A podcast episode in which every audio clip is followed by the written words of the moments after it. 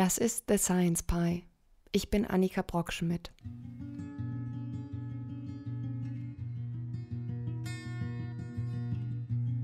Etwas an ungewöhnlichen Beziehungen und Verbindungen zwischen mächtigen Menschen fasziniert uns.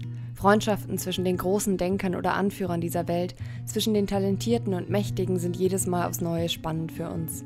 Voltaire und Friedrich II. von Preußen, Friedrich Schiller und Johann Wolfgang von Goethe. Der Gedanke an diese Menschen, die Großen ihrer Zeit, die noch heute bewundert werden, daran, wie sie sich austauschten, einander Briefe schrieben, sich gegenseitig beeinflussten, lässt uns fragen, was war es? War es eine Freundschaft? War die Beziehung geprägt von Bewunderung, Schmeichelei, Politik oder Zuneigung?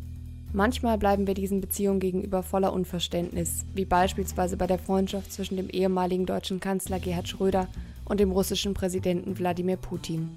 Die Verbindungen zwischen den gerade genannten Menschen sind weitläufig bekannt. Viele Wissenschaftler und Journalisten haben bereits über sie geschrieben. Also wenden wir uns in dieser Episode zwei Männern zu, über die zahlreiche Wissenschaftler geschrieben haben, aber deren Beziehung zueinander noch nicht wirklich in den Blickpunkt der Öffentlichkeit geraten ist. Thomas Mann und Franklin Delano Roosevelt. Thomas Mann war einer der größten deutschen Schriftsteller des 20. Jahrhunderts.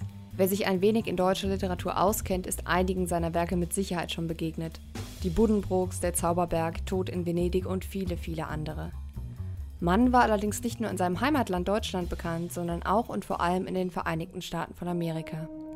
Amerika, das seit seiner Entdeckung eine Projektionsfläche für europäische Sehnsüchte, Hoffnungen und Träume gewesen ist, die auf dem Kontinent nicht erfüllt werden konnten. Träume von Freiheit und Wildnis rankten sich um Amerika von einer Nähe zur Natur.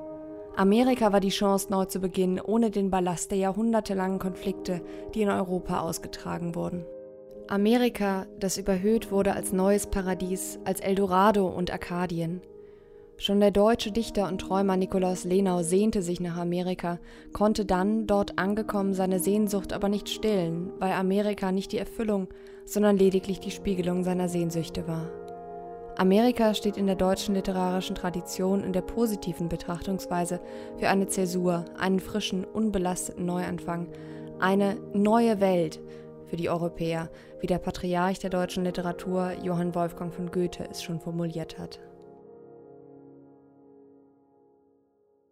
In den 1930er Jahren hatte Deutschland begonnen, sich zu verändern, und diese gefährliche Veränderung manifestierte sich in der Wahl im Jahr 1933, die die Nationalsozialistische Deutsche Arbeiterpartei unter der Führung von Adolf Hitler gewann. Ein Sieg, unter dessen schrecklichen Folgen die Welt noch würde leiden müssen. Thomas Mann erkannte diese Gefahr früh.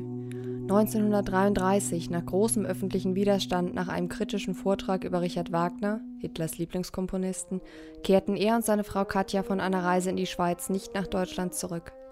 Er schaffte es, die tschechoslowakische Staatsbürgerschaft zu erlangen. Nur deshalb konnte er nach seiner Ausbürgerung aus Deutschland 1936 zu diesem Zeitpunkt noch frei reisen. Nach der Annexion Österreich 1938 beginnt er seine Bemühungen um die amerikanische Staatsbürgerschaft und erhält sie schließlich 1944. Im Gegensatz zu vielen seiner Autorenkollegen, wie zum Beispiel Bertolt Brecht, fällt Thomas Mann im amerikanischen Exil weich. Er war ein früherer Nobelpreisträger, hatte eine gut dotierte Stelle in Princeton und hatte Kontakte zur Zeitungselite und der New Yorker Publizistenszene, hielt wöchentliche Radioansprachen. Kurz gesagt, er verlor seinen Status als literarische Größe nicht. Am Ende seines Lebens hatte er acht Ehrendoktortitel von amerikanischen Universitäten erhalten. Aber es gab noch einen anderen Grund, abgesehen von seinem literarischen Genie und seiner Intelligenz, der Thomas Manns Bekanntheitsgrad in Amerika steigen ließ. Seine entschiedene Position als Gegner von Nazi-Deutschland. Thomas Mann distanzierte sich von seinem früheren Heimatland, indem er schrieb, dass die, Zitat, Present Forces of Evil, Zitat Ende, Deutschland durch dessen eigene Schuld ins Unglück gestürzt hätten.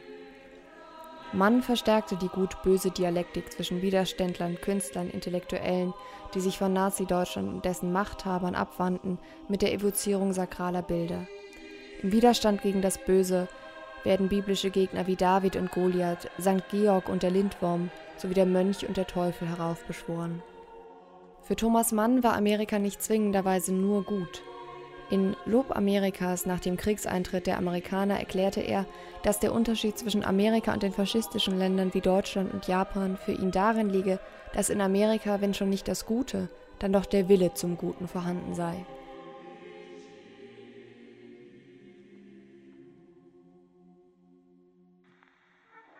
Die Person, die für Thomas Mann Amerikas Menschlichkeit und Demokratie in sich vereinigte, war der wohl bekannteste Vertreter Amerikas in den 1930er und 40er Jahren, der Präsident der Vereinigten Staaten, Franklin Delano Roosevelt. Das Verhältnis von Mann zu Roosevelt ist ein kompliziertes, es ist schwierig zu beschreiben und zu greifen. Für Mann war Roosevelt ein strahlendes Symbol, ein Symbol für sozialen Fortschritt, Freiheit und Zusammenarbeit der Völker. Manche Forscher, wie beispielsweise der Thomas Mann-Biograf Klaus Habrecht, sehen einen Teil der Bewunderung Thomas Manns für Roosevelt seiner Geneigtheit geschuldet, Obrigkeiten Respekt zu zeugen. Roosevelt entstammte einer patrizischen Familie und repräsentierte viele Dinge über soziale Ordnung, die Mann als beruhigend empfunden haben könnte. Thomas Manns Demokratieverständnis ist durchaus nicht unumstritten. Er war mit Sicherheit kein radikaler Demokrat. Laut einer gängigen Ansicht unter Thomas Mann-Experten, wie Hans-Rudolf Wadget sie beschreibt, werden besonders seine Tagebucheintragungen über seinen Vortrag vom kommenden Sieg der Demokratie aus dem Jahr 1938 als Indiz dafür gewertet, dass ihm die Demokratie nicht unbedingt am Herzen lag, sondern dass das Plädoyer für sie nur den Umständen geschuldet war. Thomas Mann machte im Wahljahr 1944 Wahlkampf für Roosevelt. Was war er also? Wahlredner? Fan? Jemand, der einen anderen großen Geist erkannte und ihn kennenlernen wollte? Jemand, der Roosevelt und den möglichen Eintritt der USA in den Zweiten Weltkrieg als Chance sah, dass Nazi-Deutschland besiegt werden könnte? Über eines können wir uns sicher sein. Thomas Mann sah die Unterschiede zwischen sich und Roosevelt. Er interpretierte die Attribute, die Roosevelts Kritiker Roosevelt zuschrieben, positiv. Ein Zitat Shrewd Politician, Zitat Ende, zu Deutsch also etwa ein gerissener Politiker, war für Thomas Mann keine Beleidigung, sondern ein Kompliment. Anders als sich selbst sah Mann Roosevelt nicht als Intellektuellen, sondern als fähigen, fuchsgleichen, klugen Anführer. Das Gegenteil, ein Intellektueller, der seinen Geist verschloss und sich in Politik nicht einmischte, war genau das, was Deutschland laut Thomas Mann auf den falschen Weg geführt und den Nazis erlaubt hatte, an die Macht zu kommen. In Manns Beschreibung ähnelt Roosevelt teilweise einem Superhelden. Ein charismatischer Anführer, der einzige Ausweg aus dem unglaublichen Schrecken, der über die Welt hereinbrechen würde, sollte Deutschland den Krieg gewinnen. Dabei ähneln sich Roosevelt und Hitler nach Mann in ihren Grundzügen, allerdings mit einem elementaren Unterschied. Hitler und Roosevelt sind beide Männer der Tat, doch Roosevelt ist ein Mann der, Zitat, guten Tat, Zitat Ende, da sich in ihm die Kraft und das Gute mit dem Geistigen verbinden. Roosevelt dient dem Guten, Hitler dem Bösen. Alle Hoffnungen, die Thomas Mann in Amerika hatte, kamen in diesem Präsidenten zusammen. Nicht nur war Amerika für Thomas Mann das Gegenteil von Nazi-Deutschland, sondern diese Gegensätzlichkeit wurde auch in den Anführern beider Länder gespiegelt, Roosevelt und Hitler. Hitler und Roosevelt standen einander nicht nur im ideologischen als Gegensätze gegenüber, sondern auch physisch. Hitler der sich als vor Kraft strotzender Mann inszenierte und der mit den Jahren immer gebrechlicher werdende Roosevelt, der an Kinderlähmung erkrankt war. Damals war die Krankheit noch nicht heilbar. Mann erkannte die physische Schwäche des von ihm bewunderten Präsidenten erst beim jährlichen Pressedinner, dem Gridiron Dinner, in ihrem vollen Ausmaß. Zu diesem Anlass kämpfte Roosevelt sich mit seinen schwachen Beinen den Weg zum Rednerpult hinauf. Thomas Mann setzte Roosevelt in seinem vierten Band des Romanzyklus Josef und seine Brüder ein Denkmal. Es ist eine Adaption der biblischen Geschichte von Josef als dem Ernährer Ägyptens, der Ägypten vor einer schrecklichen Hungersnot rettet, in der der Autor Roosevelts Wirtschafts- und Sozialpolitik spiegelt und Bezug nimmt auf Roosevelts Social Security Act als Teil des sogenannten New Deals. Der Tag, an dem die Vereinigten Staaten nach dem japanischen Angriff auf Pearl Harbor in den Zweiten Weltkrieg eintraten, war ein Tag der Befriedigung für Thomas Mann. In einer Rede, nachdem Amerika in den Krieg eingetreten war, sagte er, Zitat, Where the honor of humanity is at stake, there is no moral neutrality for a great responsible nation. Zitat Ende. Roosevelts Tod am 12. April 1945 traf Thomas Mann und die Welt hart. Für Mann war es der Tod eines persönlichen Helden, den er zwar nur dreimal in seinem Leben getroffen hatte, der aber alles, für das es sich zu kämpfen lohnte, für ihn symbolisierte. In seinem Nachruf auf Roosevelt sieht Mann die Parallele zu einem Großen der Geschichte – Gaius Julius Caesar. Roosevelt sei wie Caesar gewesen, sagt er, charismatisch, vom Glück gesegnet und von hoher Abstammung, aber dennoch, Zitat, ein Freund des Volkes, ein Hort des kleinen Mannes. Zitat Ende. Der Vergleich mag etwas unglücklich gewählt sein, da Caesar bekanntermaßen der römischen Republik ein dramatisches und ultimatives Ende bereitete, aber lassen wir das für den Moment einmal beiseite. Mann überträgt die positiven Seiten Caesars auf Roosevelt, seine Klugheit, Macht und die Fähigkeiten, Situationen zu seinem eigenen politischen Vorteil zu nutzen. Wieder verwendet Mann biblische Bilder. Roosevelt, so sagt er, war, hier zitiert er aus der Bibel Matthäus 10, 16, Zitat, klug wie die Schlangen und ohne falsch wie die Tauben. Zitat Ende. Manns Nachruf zollt einem Mann Tribut, der gegen seinen eigenen Körper kämpfte und an seine Grenzen ging. Die Rede ist eine flammende Preisung des von ihm geliebten Präsidenten, seiner Tapferkeit im Angesicht des persönlichen Schicksals und seiner ungebrochenen Kraft, voller Pathos, Bewunderung und Trauer darüber, dass es Roosevelt nicht vergönnt war, den Frieden zu erleben. Roosevelt berührte Thomas Mann nicht nur durch seine Stärke, sondern auch durch seine persönliche Tragödie.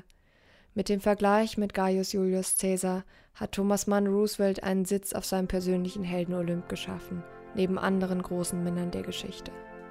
Franklin Delano Roosevelt, der neue Caesar, war untrennbar verknüpft mit Thomas Manns Bild von Amerika. Roosevelts Tod erschütterte Mann zutiefst.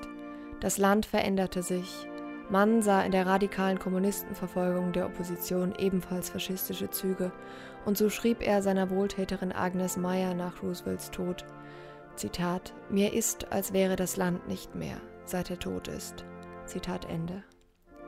Mit Roosevelt starb nicht nur ein Politiker, Anführer und Idol, sondern auch ein Teil von Thomas Manns Amerika.